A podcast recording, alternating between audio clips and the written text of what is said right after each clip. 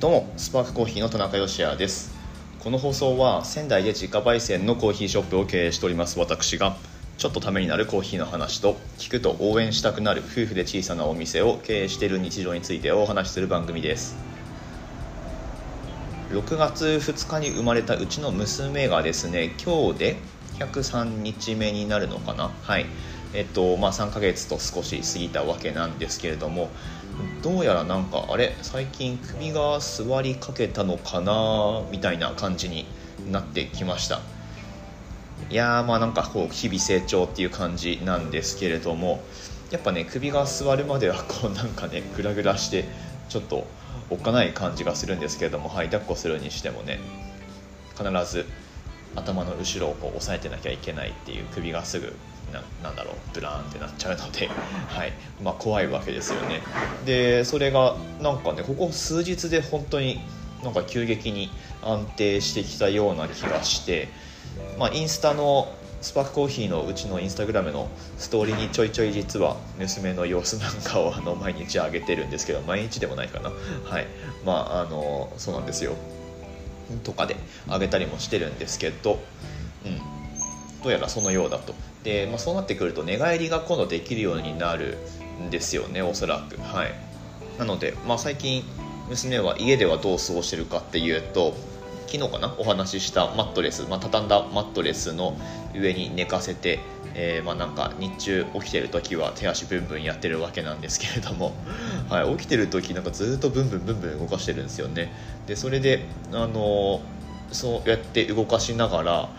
何て言えばいいかな。背中をこう反るような感じでで足でこうマットレスっていうか地面を蹴ってなんか動こうとするんですよね。でそれで寝返りなのか、うん、ちょっと移動しようとするんですけれどもでなんか思い通りにできないからなのかなんかこうえんえん言いながらキャンキャン言いながらやってるわけなんですが気づくとその端っこの方まで行っちゃってマットレスから落ちそうになってたりしておお危ない危ない危ないっつって、えー、やったりしてますけれどもはい。ね。まあこれがベッドでやってたりすると、まあ、やっぱ落下の危険がねあったりするのでマットレス買ってよかったなっていう感じなんですけれどもとはいえマットレスあるとはいえ少し高さもあるのでこれからね目を離した隙にこうゴロゴロいろいろ動き回ったりするようになるのでまあまた家の中をね工夫してやっていかないといかんなっていう 気がしております。という子育ての進捗なんですけれどもまあやっぱり日々成長が見られるっていうのは楽しいですね。でこちらもなんかいろんなことを教えてもらってるような気がしますし本当にこの子育ての当事者になってみないとわからないことってたくさんあるので世界が広がってる感じがするのはとてもいいことだなと思っております、まあ、これからもねいろいろ勉強しつつ娘と一緒に成長していきたいなと思っておりますけれども今日のお話はですねいきなり、えー、放送の本題に入っていきますがまあ、コーヒーのお話をしていきましょう。で今日はですね今まであまりお話ししてこなかった抽出器具のお話でケメックスについてお話ししてみようと思います。ケメックスってご存知でしょうかね？はい。えー、まあまあ本題でお話ししていきますけれどもぜひ最後までお付き合いください。本日は9月の13日月曜日の放送です。ということで、えー、ご自宅にお持ちの方いらっしゃいますでしょうか？ケメックスという抽出器具がありまして抽出の方法でいろいろ分類がありますけれどもペーパードリップだったりフレンチプレスだったり、えー、あとは大きな抽出のなんだろうなくくりで言ったら、まあ、サイフォンとかですか？いろいろありますけれどもケメックスはペーパードリップをする際に使う器具っていうことになります。まあいわばドリッパーなんですけれども見た目の特徴としてはガラス一体型になってまして上のところにドリップする用のペーパーフィルターをセットしてで一体型になっているので下のちょっと丸い部分があるんですけれども丸い液体が入る部分ですね、まあ、これがサーバーの役割をしてくれるわけです。はい。一体型になったドリッパーのケメックスなんですけれども市販されてるとすればもちろんコーヒー用品売り場みたいなところにも並んでることはあるんですけれどもどっちかっていうとおしゃれインテリアショップに何だろうなそのダイニングとかキッチンとかのモデルモデルルームっていうかなんかあるじゃないですかディスプレイ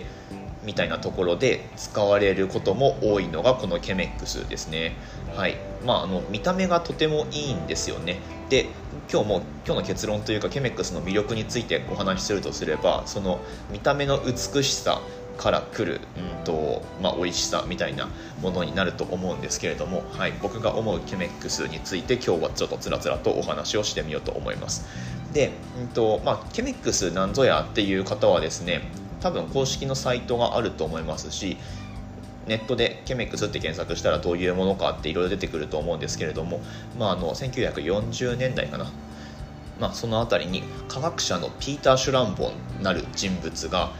まあ、実験室みたいなところで、えー、開発したみたいなストーリーがありますけれどもまあまあその辺は割と有名な話でとはいえ僕はあんまり覚えてないんですけれども、まあ、調べればたくさん出てくるのでその辺りはねネットの情報を参考にしていただいてまあそのなんだろう実験室の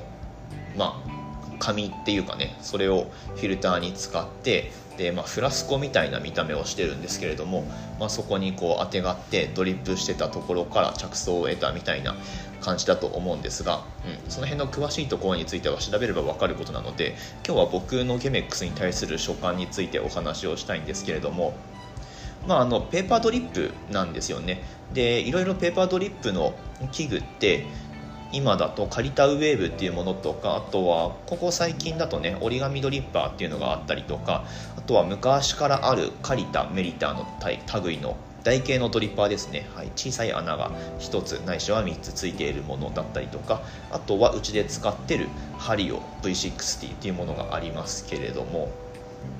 まあ、今言ったケメックス以外のこれらもちろんねいろいろ特徴はありますしそれぞれ味の違いってあると思うんですけれどもまあ僕のすごい主観でお話しさせてもらうとどれもそんなに変わらないんですよ。はい。まあ同じうんと抽出方法をした時にめちゃめちゃ劇的にその味が変わるのかっていうと僕はそれあんまり差異を見いだせなくってまあまあもちろんねそれぞれあのおすすめされてる方はそのその理由っていうのがもちろんあると思うんですけれどもあのケメックスと他のドリッパーで抽出したものっていうのを比べた時の差としてはケメックスの方が圧倒的に大きいと思うんですよね。でそれは何でかっていうとペーパーフィルターなんですよ。そう実はドリッパーの形状とかっていうよりも単純にペーパーフィルターの厚みがそうさせるっていうね。はい。まあ、なので普通のあの V60 とかの場合でも、まあ、もしかするとこのケメックス用の紙で抽出したら近い味わいが出せるのかもしれないしあそれはあんまりやってこなかったな。ちょっといずれ試してみようかなと思いますけれども。まあまあペーパーが違うんですよね。でケメックスの場合は普通のペーパーフィルターのだいたい3倍くらい厚い紙を使ってコーヒーをこすっていう風にされてます。純正のフィルターの場合ですね。はい。えっ、ー、とキメックス使う場合はもちろん純正のもの。でしかも茶色いクラフトタイプのものではなくて白い方を使ってもらうのがおすすめなんですけれども、まあ、このフィルターの厚みによってカットされる味わいって結構あると思うんですけれども、まあ、その分抽出液がすごい透明感のある液体になりましてで冷めてもすごく雑味のないクリアな味わいが楽しめるっていうのが僕はケメックスの味わいの魅力だと思います、うん、でまあ少し突っ込んだお話をするとそのケメックスってガラス一体型になってるってさっきお話ししましたけれども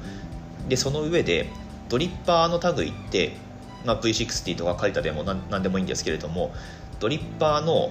内側の部分にリブって言ってペーパーフィルターとドリッパー本体とを密着させない溝っていうか、うん、そういう仕組みになってるんですよ。要はペーパーフィルターとドリッパー本体の間に空間を作ってあげることで空気の逃げ道っていうのを作ってあげるわけですね。上からお湯がかかるわけなので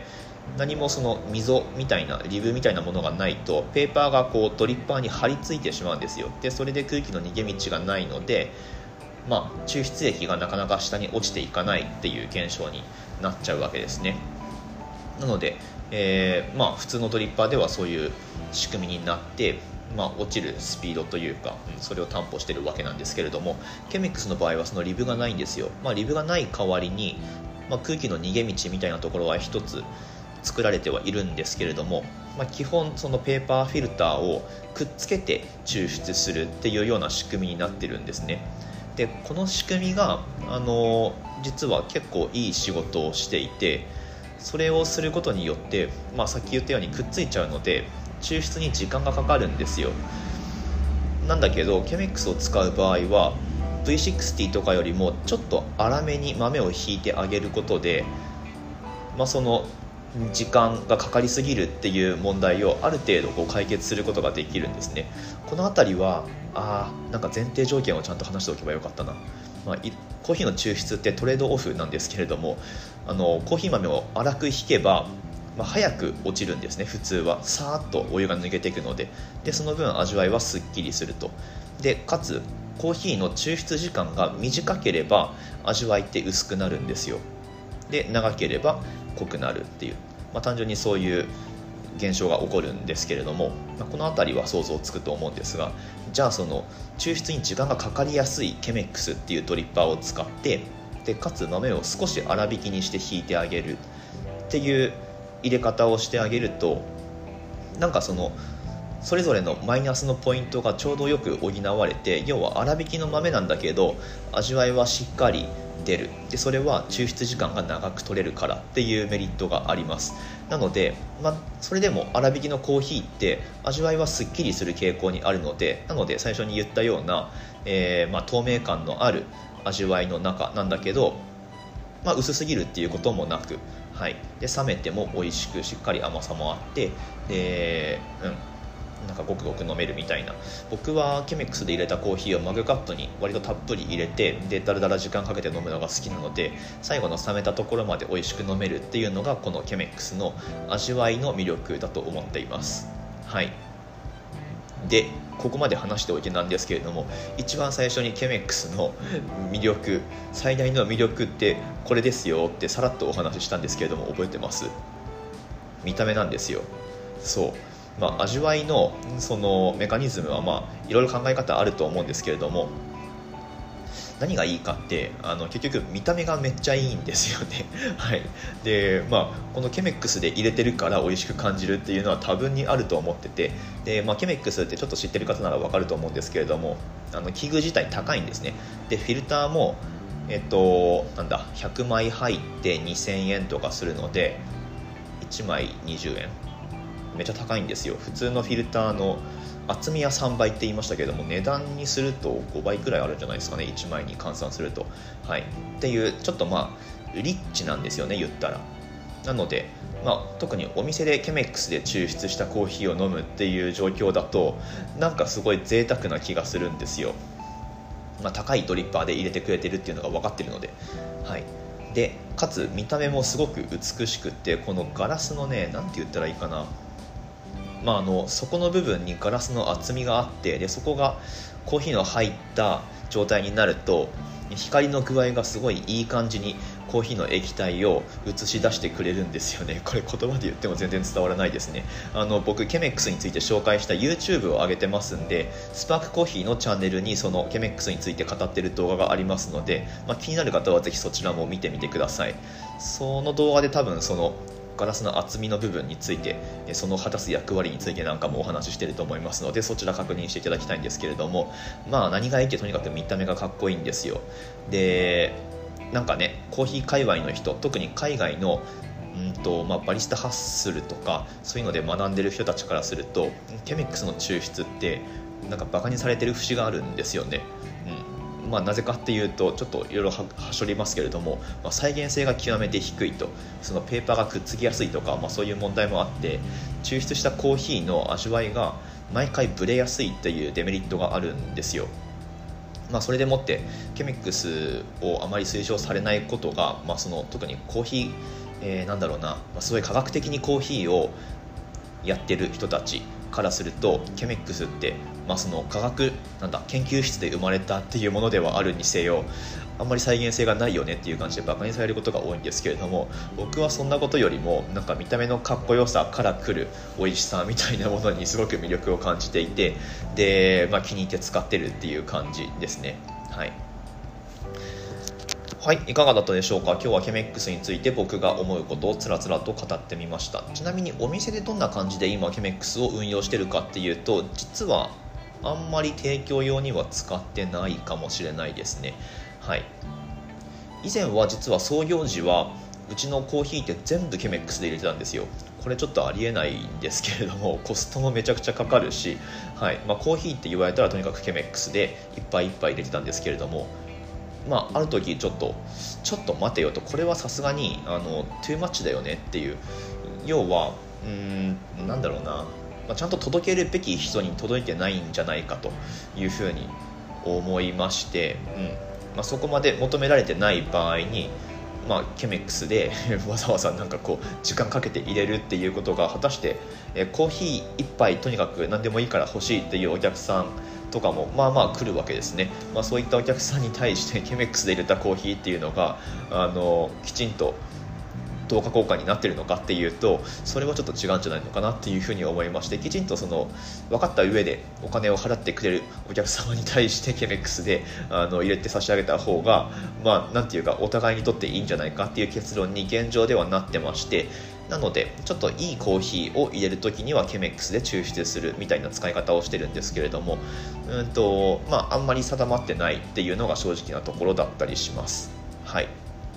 まあまあこの辺に関してはねあのコロナの影響とかあとまあうちのお店の営業スタイルの変更っていうのに伴ってお席でコーヒーを飲んでもらうっていう機会がお客さんにとってあんまりなくなってしまったのでケメックスの出番もなくなってる少なくなってるっていう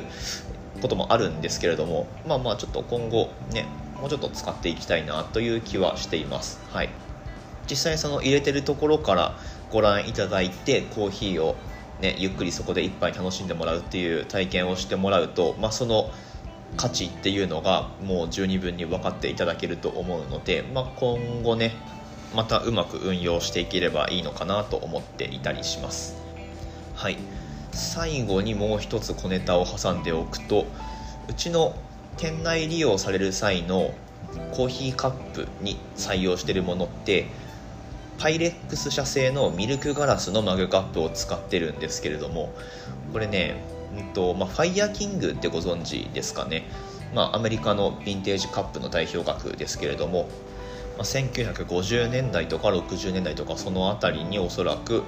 大量に作られてたんだと思いますがミルクガラスっていうねちょっと半透明の耐熱のレンジアップもできるガラス製のカップっていうのがありましてでまあ僕らはその見た目とかがすごく好きでちょっとコーヒーがえー、コーヒーを入れるとそのコーヒーの水位がちょっと透けて見えるみたいなすごい綺麗なカップがあるんですけれども、まあ、それに店内提供用のコーヒーを注いで入れてるんですね。たまにあのちょっと詳しい方から「ファイヤーキングですか?」とかって言われることがあるんですけれども実はオールドパイレックスといいましてもう生産がされていない昔のパイレックス社製のカップっていうことになるんですけれども、まあ、実はですねあのパイレックス社がケメックス、はい、今まで説明してきたケメックスの,、うん、そのドリッパーそのものを OEM 生産してたことがあるらしいんですよ。そうヴィンテージ市場ではパイレックス社製のケメックスって結構値がついてるんじゃないかな。はい、マグカップ自体は結構大量に作られてたようなのであんまりプレミアがついてないんですけれどもファイヤーキングほどは。なので僕らも入手しやすかったんですがケメックスパイレックス社製のケメックスに関しては結構プレミアがついてるようでで、まあ、物自体も少ないのでま、手に入れることは僕らはできてないんですけれども、まあ、そんなつながりもあってケメックスとオールドパイレックスっていうすごい相性のいいこの2組で、えー、コーヒーを提供すればいいんじゃないかなと思ってお店の提供用に採用したっていう経緯があります、はい。まあ、今ではね店内利用があんまりできない状況なので、うん、そのコンボでっていうことがなくなってしまってるんですけれども、まあ、今後なんかどうにか運用していければいいなと思っております。はい。今日の最後までお聴きくださいましてありがとうございました。この放送はですね、スタンド FM というアプリでメインでは配信をしておりまして、コメントとか、あとは質問とかですね、質問だとレター機能っていうのがありまして、コーヒーのこととか、お店のこととか、子育てのこととか、質問することができますので、ぜひ活用してみてください。私たちスパークコーヒーのオンラインストアは楽天市場に出店をしておりましてこの放送の詳細欄のところからリンク貼ってありますのでこれはスタンド FM でもポッドキャストでもどちらも飛べますのでぜひぜひチェックをしてみてオーダーいただけますと幸いでございます。ということで明日の放送でまたお会いしましょう。美味しいコーヒーで一日が輝く Good Coffee Sparks Your Day スパークコーヒーの田中でした。20分も喋ってしまった。ケメックスについてはねちょっと語り足りないんですよね。で今日ちゃんとリサーチした上で喋ってないので僕の